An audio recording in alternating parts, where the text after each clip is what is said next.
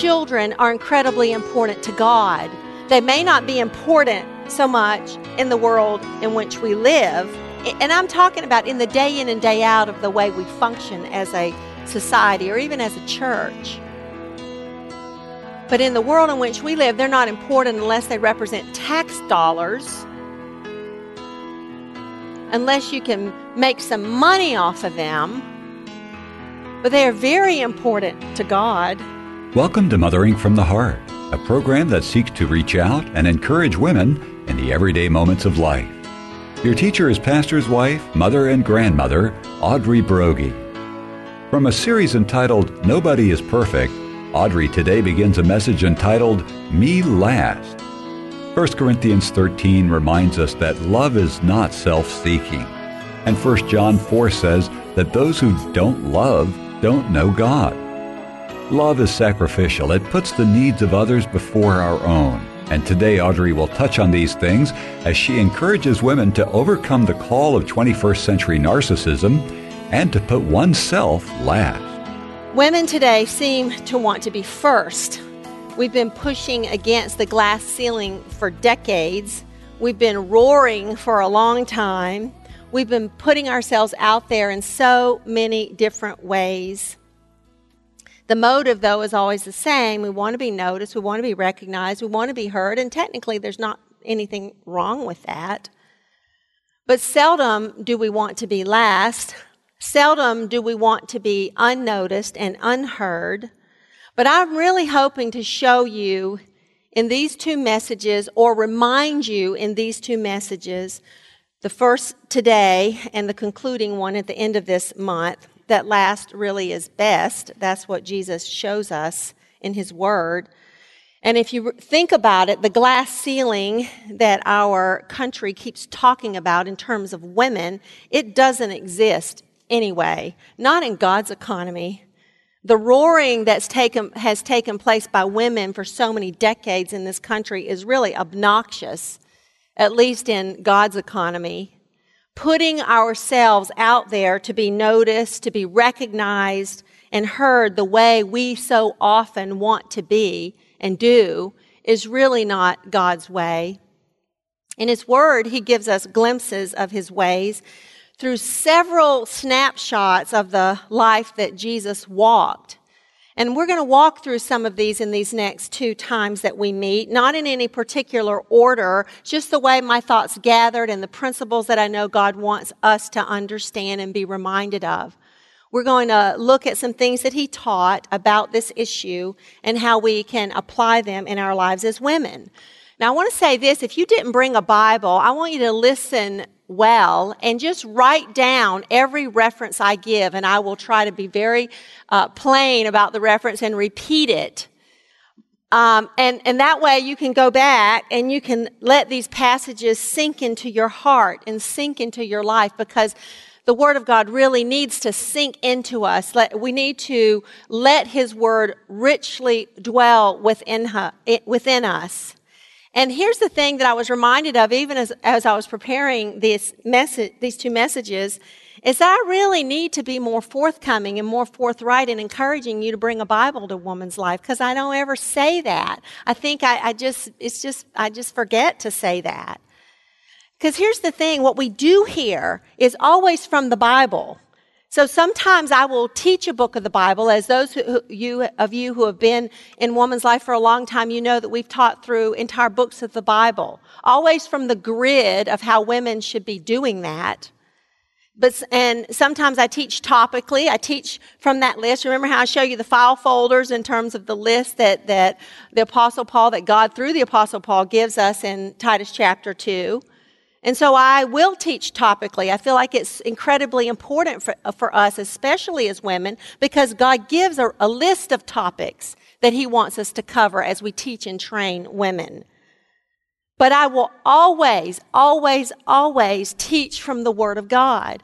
I will always let that be the jumping off part, the, the starting point, always. Because if I don't have His Word, if I don't teach from His Word, then I'm, I'm just sharing a bunch of opinions. And I don't want to do that. I want you to see the principles from God's Word.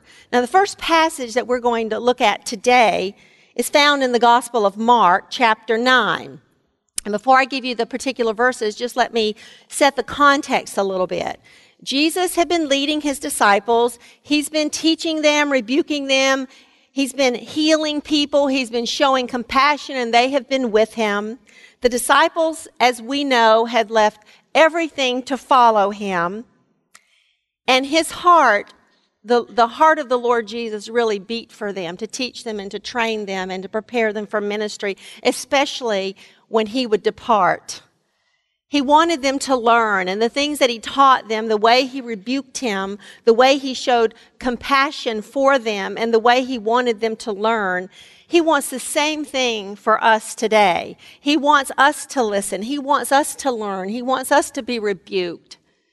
The passage that I'm going to give you picks up just after Jesus had healed a boy who had a demon. And before that, Jesus had healed a blind man at Bethsaida. He had taught many things, and Peter, James, and John had witnessed the transfiguration. After these things, Jesus leads his disciples to Capernaum, and on the way, this is what happens, and this is point one on your outline Jesus, his disciples, and children. Now, I'm going to read this particular passage, and then I'm going to move through it a little bit slowly and, and pull some things from it. Mark chapter 9, verses 30 to 37. From there they went out and began to go through Galilee, and he did not want anyone to know about it. For he was teaching his disciples and telling them, The Son of Man is to be delivered into the hands of men, and they will kill him. And when he has been killed, he will rise three days later. But they did not understand this statement, and they were afraid to ask him. They came to Capernaum. And when he was in the house, he began to question them. What were you discussing on the way? But they kept silent, for on the way they had discussed with one another which of them was the greatest. Sitting down, he called the twelve and said to them, If anyone wants to be first, he shall be last of all and servant of all. Taking a child, he set him before them, and taking him in his arms, he said to them, Whoever receives one child like this in my name receives me, and whoever receives me does not receive me, but him who sent me. Now let's look at this passage just a little bit closer. Again, verses 30 and 31. And from there they went out and began to go through Galilee, and he was unwilling for anyone to know about it. For he was teaching his disciples and telling them, The Son of Man is to be delivered into the hands of men, and they will kill him. And when he has been killed, he will rise three days later. Now, one of the most obvious things that we can see from these two verses is that Jesus took advantage of everyday moments to instruct and to teach and to train his disciples as they were going. He was teaching. No wasted time. Just as they were doing what they did, as they were walking through, because Jesus always had a purpose in mind and he always wanted his disciples to learn. He'd already told them about his coming death and his resurrection. And here he's telling them again, he is reminding them. And he does that over and over.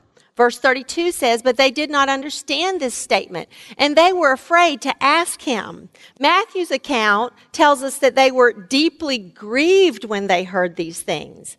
However, they were not grieved enough to set aside their selfishness and their petty arguments. Here, Jesus is telling them something so serious. He's telling them about his own suffering and his own death and how, how he will be killed but instead of focusing on the words of Jesus and listening intently to what he is saying, they focus on themselves. Listen to verse 33 again. And they came to Capernaum, and when he was in the house, he began to question them. What were you discussing on the way? Now Jesus is asking them what they were discussing, discussing, even though he knew what they were discussing. I love the way he asked questions. Just like in the garden. Remember God when he questioned Adam and Eve and he said, Are you? Who told you? Have you eaten? Adam and Eve hadn't really listened to the command of God, and neither are the disciples really tuning in, really taking to heart, really listening to the words of Jesus. Though they hadn't listened very well to him, He had been listening to them. Verse 34 says, But they kept silent. For on the way they had discussed with one another which of them was the greatest. So they've been caught by Jesus in the pettiness of their own self centeredness, of their own egos. And then an amazing thing happened. They keep silent. You know, they've been chattering away on the way, but now suddenly they're very quiet. You know, Jesus hadn't said anything about it on the way, but now that they're in the house, Jesus just candidly asked them what they were arguing about, what were they discussing on the road. And his pointed question opened the way for additional teaching. And by the way, there's something here for us to learn as parents too, in terms of asking our children questions, even when we know what's going on, even when we hear them arguing, even when we, we might have even seen, what were you doing? Why were you doing that? Just ask them the question. Let them own those things. It helps in the learning process. So out of shame, we know, we can tell that that's, it was, that's why the disciples were quiet. Ashamed to admit that they had argued about who was the greatest among them. But the reason that they were concerned about this probably is because in that day, the most important was the most important thing. Whatever kind of position you had, whatever your rank was, whatever your status was in the community was very, very important to the Jews. Of course, that's really the way it is today. Status, degrees, pedigree, what family you're from, what neighborhood you live in, all those things become very important to people. Where you buy your clothes, what name brand you're wearing, all that kind of stuff.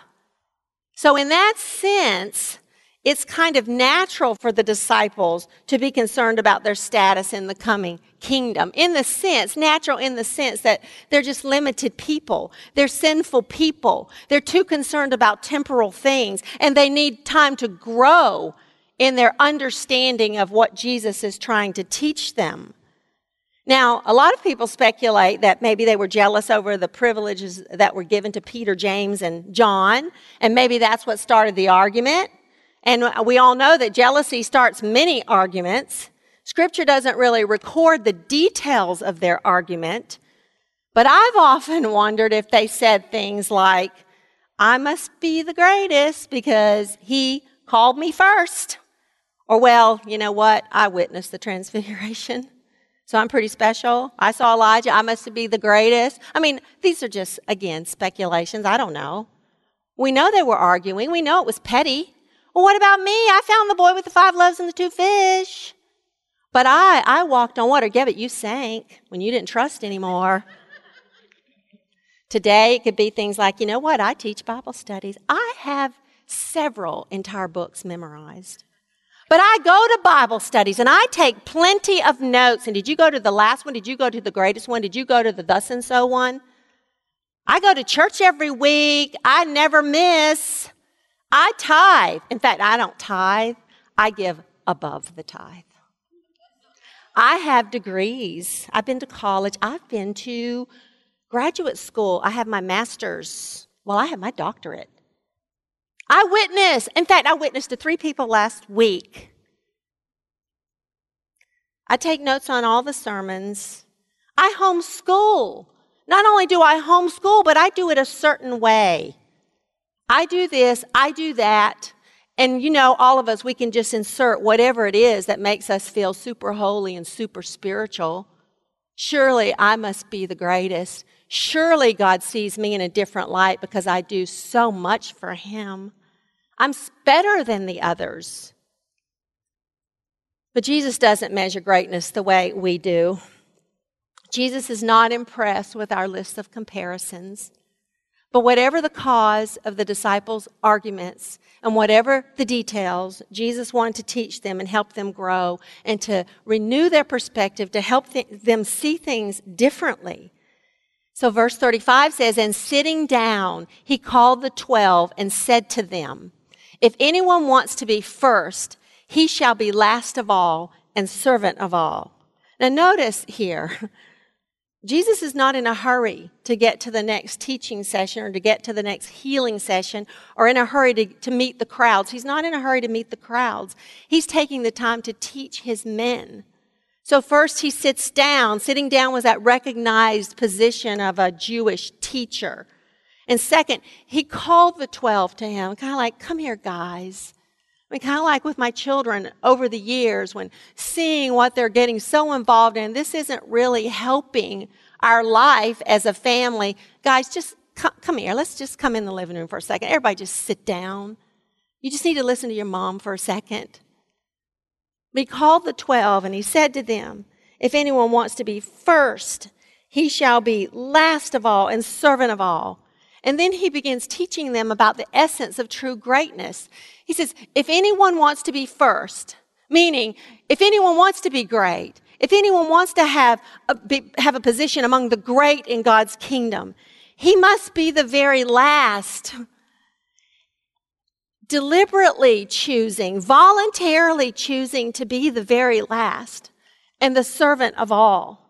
And then he taught them even more as he used these words because the word servant here means a person who meets the needs of others freely. Think of it, not just meeting the needs of other people, but does it freely, not under compulsion, like in when Paul instructs about giving, not because you have to, but because you're giving willingly and freely, not because he has to do it, not because he must do it like a slave must take care of his master, like an employee has to meet the demands of his boss, but because he chooses to.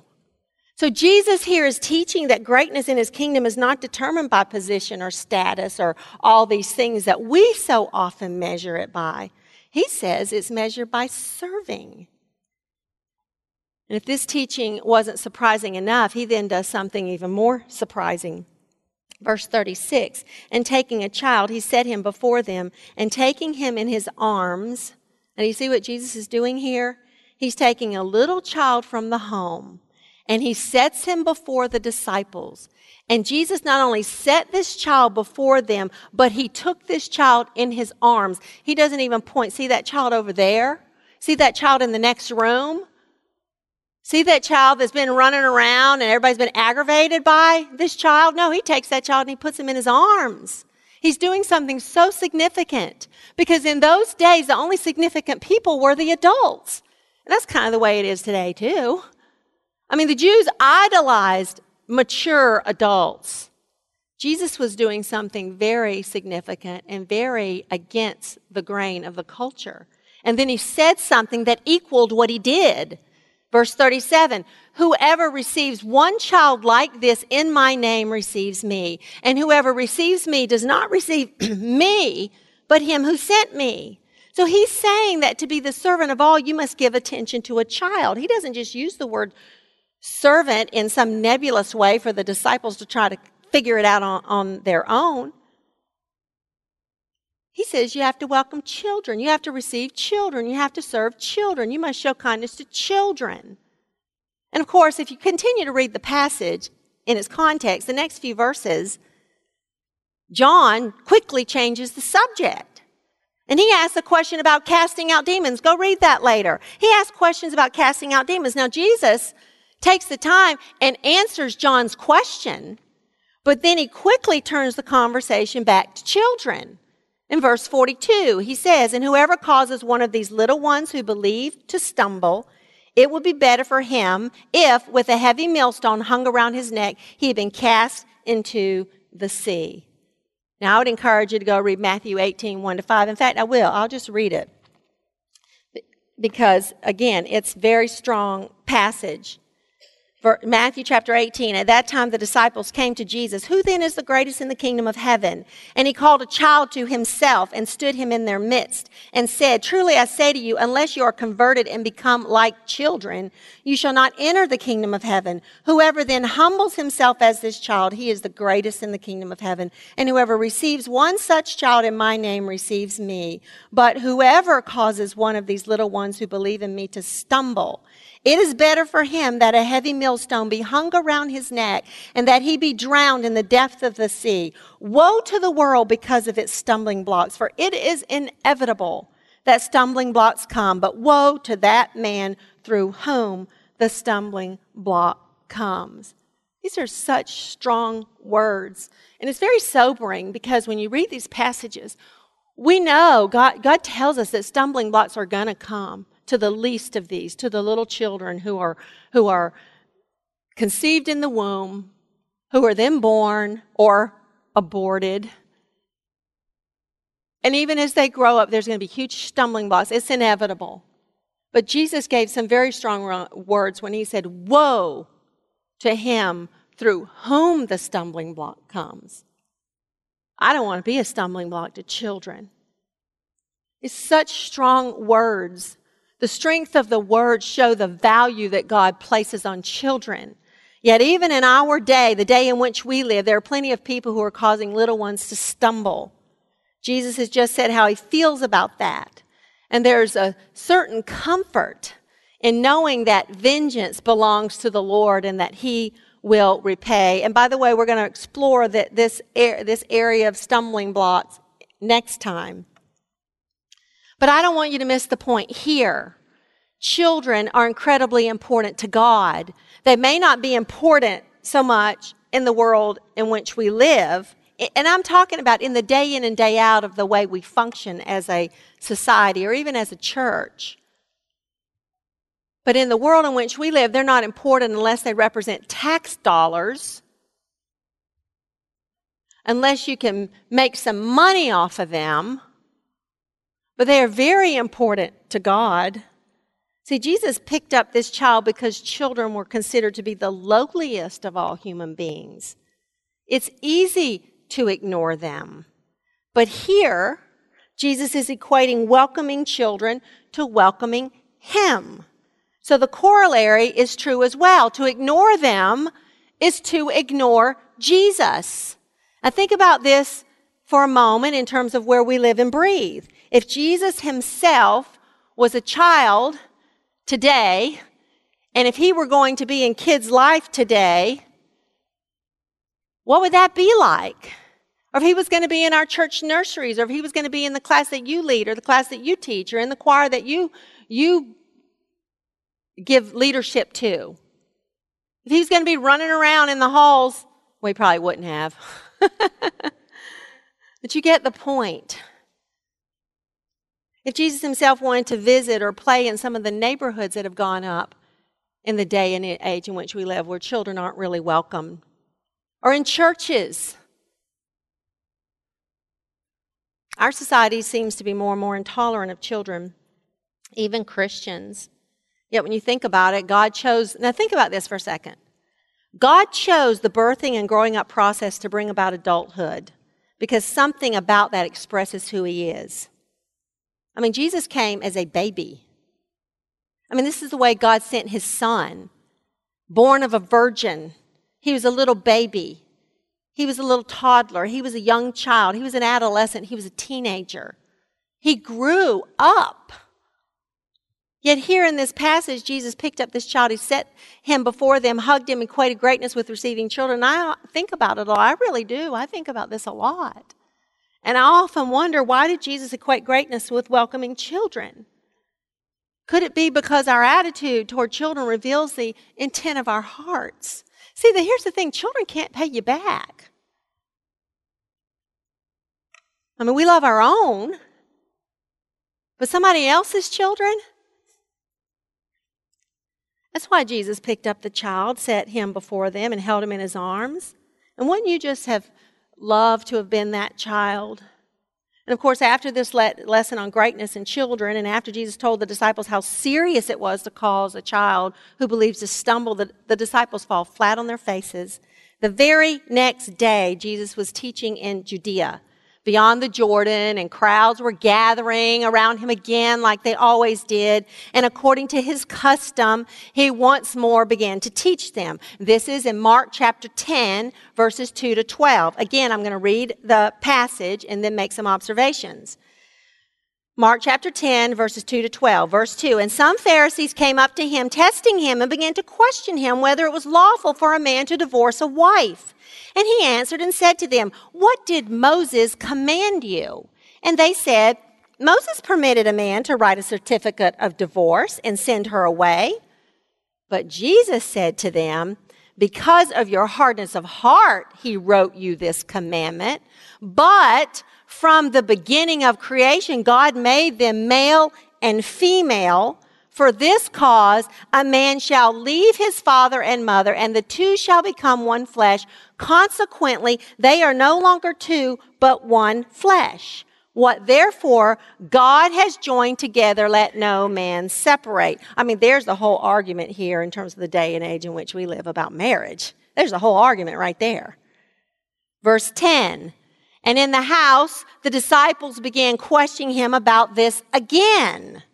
And he said to them, Whoever divorces his wife and marries another woman commits adultery against her. And if she herself divorces her husband and marries another man, she is committing adultery. Now, what happens next is so important, is so significant, because right after his teaching on the permanency of marriage and what God had in mind for marriage, people began to bring their children to him. And what you see throughout Scripture is that Jesus wanted to protect women and children. Jesus, going all the way back to creation, was telling them the importance of family life. He says, you know, it's because of the hardness of heart that divorce was permitted. That wasn't something God wanted. It's because of sin. But I'm telling you, this is the way God wants it till death do you part. That's what he says here. What God joins together, I don't want anybody to separate. It's supposed to be a permanent union. And, the, and we all know that a permanent union between a husband and a wife brings security in a child's life. For a copy of today's study, part one of Me Last, program WOM 119, call Search the Scriptures at 877 787 7478 and request a CD or DVD copy. You can also listen online at searchthescriptures.org and look under the Mothering from the Heart section. And through the Search the Scriptures app available on the iTunes Store and Google Play Store, where you'll find all of Audrey's messages, as well as those of her husband, Dr. Carl Broggi. And be sure to check out the various articles and posts on Audrey's website, motheringfromtheheart.org, and don't forget to like the Mothering from the Heart Facebook page. Next week, Audrey continues her call to be last.